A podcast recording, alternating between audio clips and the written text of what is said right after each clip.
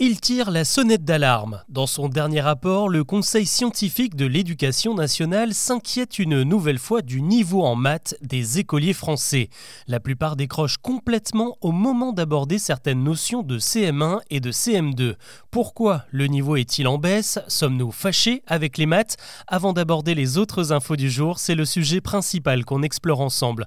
Bonjour à toutes et à tous et bienvenue dans Actu, le podcast qui vous propose un récap quotidien de l'actualité en moins de 7 minutes. C'est parti Combien y a-t-il de quarts d'heure dans trois quarts d'heure? La question peut paraître simple, surtout que la réponse est dedans, et pourtant seulement la moitié des élèves qui entrent en sixième ont été capables d'y répondre correctement selon le Conseil scientifique de l'éducation nationale.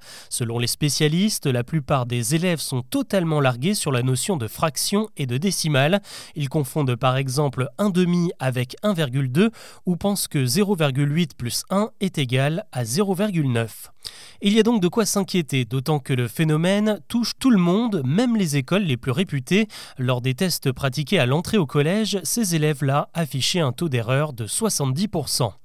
Tout cela traduit une tendance déjà observée. En 2019, un classement international plaçait les petits Français au même niveau que leurs camarades de Roumanie et à l'avant-dernière place des pays de l'OCDE, les pays les plus développés.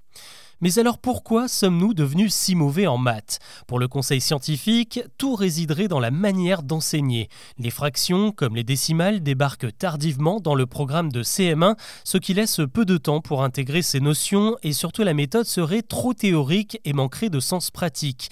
On pourrait par exemple utiliser des objets concrets à manipuler pour les diviser ou même les mesurer et introduire ce type d'exercice assez ludique un peu plus tôt dans la scolarité. Pour certains spécialistes, ce désamour des maths passe aussi par un changement dans notre société.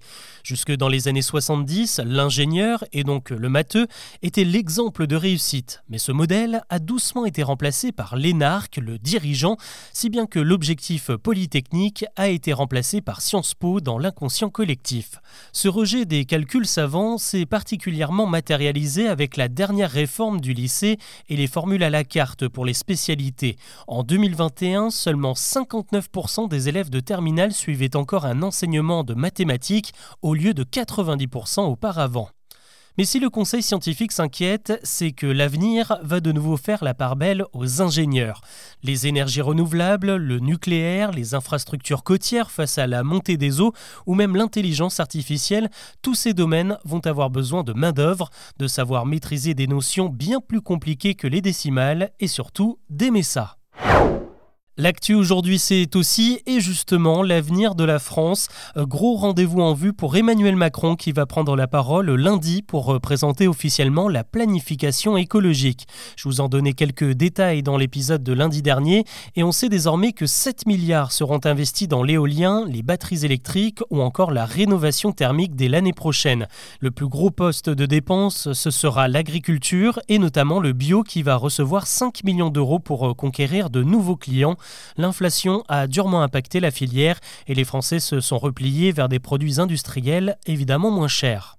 Un autre rendez-vous très attendu ce lundi, le plan contre le harcèlement scolaire. Il sera présenté par Gabriel Attal. On y retrouvera des mesures déjà évoquées comme la possibilité de faire changer un harceleur d'établissement, la création d'un numéro d'aide unique et la généralisation des référents harcèlement dans tous les collèges et lycées.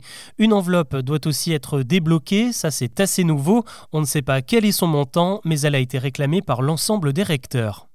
À Roissy, Orly, Saint-Exupéry ou même Marignane, la même scène, des passagers obligés de patienter de longues minutes, voire des heures avant de pouvoir monter dans leur avion.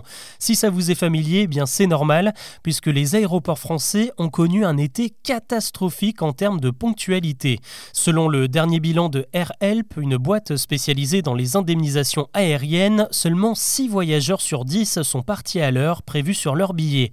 C'est même pire à Roissy-Charles de Gaulle, où vous aviez une chance sur deux de décoller en retard. La raison se trouverait dans les tours de contrôle qui n'arrivent plus à gérer le balai des avions toujours plus nombreux depuis la fin de la pandémie. Il y aurait aussi un véritable retard technologique en France. Le matériel de nos contrôleurs serait complètement obsolète selon un rapport du Sénat. Une question maintenant, les femmes seraient-elles un peu plus bienveillantes avec la planète? Eh bien pour l'INSEE, la réponse c'est oui. Dans une étude réalisée en Île-de-France, l'Institut s'est rendu compte que les hommes émettaient plus de CO2 dans l'atmosphère. La raison serait socio-économique, les travailleurs masculins utilisent beaucoup plus leur voiture pour se rendre au boulot ou pour travailler, et c'est particulièrement vrai chez les ouvriers où les hommes sont surreprésentés. Plus largement, un tiers des Parisiennes utilisent leur voiture quotidiennement contre la moitié des Parisiens. De Paris, je vous propose de passer à Antibes où c'est déjà le futur dans un supermarché Leclerc. Depuis quelques semaines, la start-up française Knapp y réalise son premier test grandeur nature de chariot connecté selon le média spécialisé LSA. Ils sont équipés de scanners qui enregistrent automatiquement tout ce que vous mettez dans votre caddie. Une fois à la caisse, il n'y a plus qu'à sortir votre carte bleue. Évidemment, ces chariots sont équipés de caméras pour être sûr que personne ne triche. Et autre avantage, ils sont équipés d'écrans tactile qui affiche le Nutri-Score des produits scannés, même s'ils ne sont pas indiqués sur la boîte. Des discussions sont en cours avec d'autres enseignes pour déployer ces caddies dans toute la France. Ça devait arriver après Netflix et Disney ⁇ et eh bien c'est au tour de Prime Video de succomber aux formules avec publicité. La plateforme de streaming annonce qu'elle va inclure des pubs au milieu de ses programmes à partir de 2024 et le seul moyen d'y échapper, ce sera de prendre un autre abonnement un peu plus cher. On n'a pas encore le montant exact pour la France, mais ce sera 3 dollars en plus aux États-Unis. On termine avec une influenceuse au sens propre du terme pour le coup. Taylor Swift confirme, s'il le fallait, son énorme popularité et notamment chez elle aux États-Unis. Alors que les Américains ont rendez-vous dans les urnes l'année prochaine pour la présidentielle, la chanteuse a pris la parole il y a quelques jours pour inviter les jeunes à s'inscrire massivement sur les listes électorales.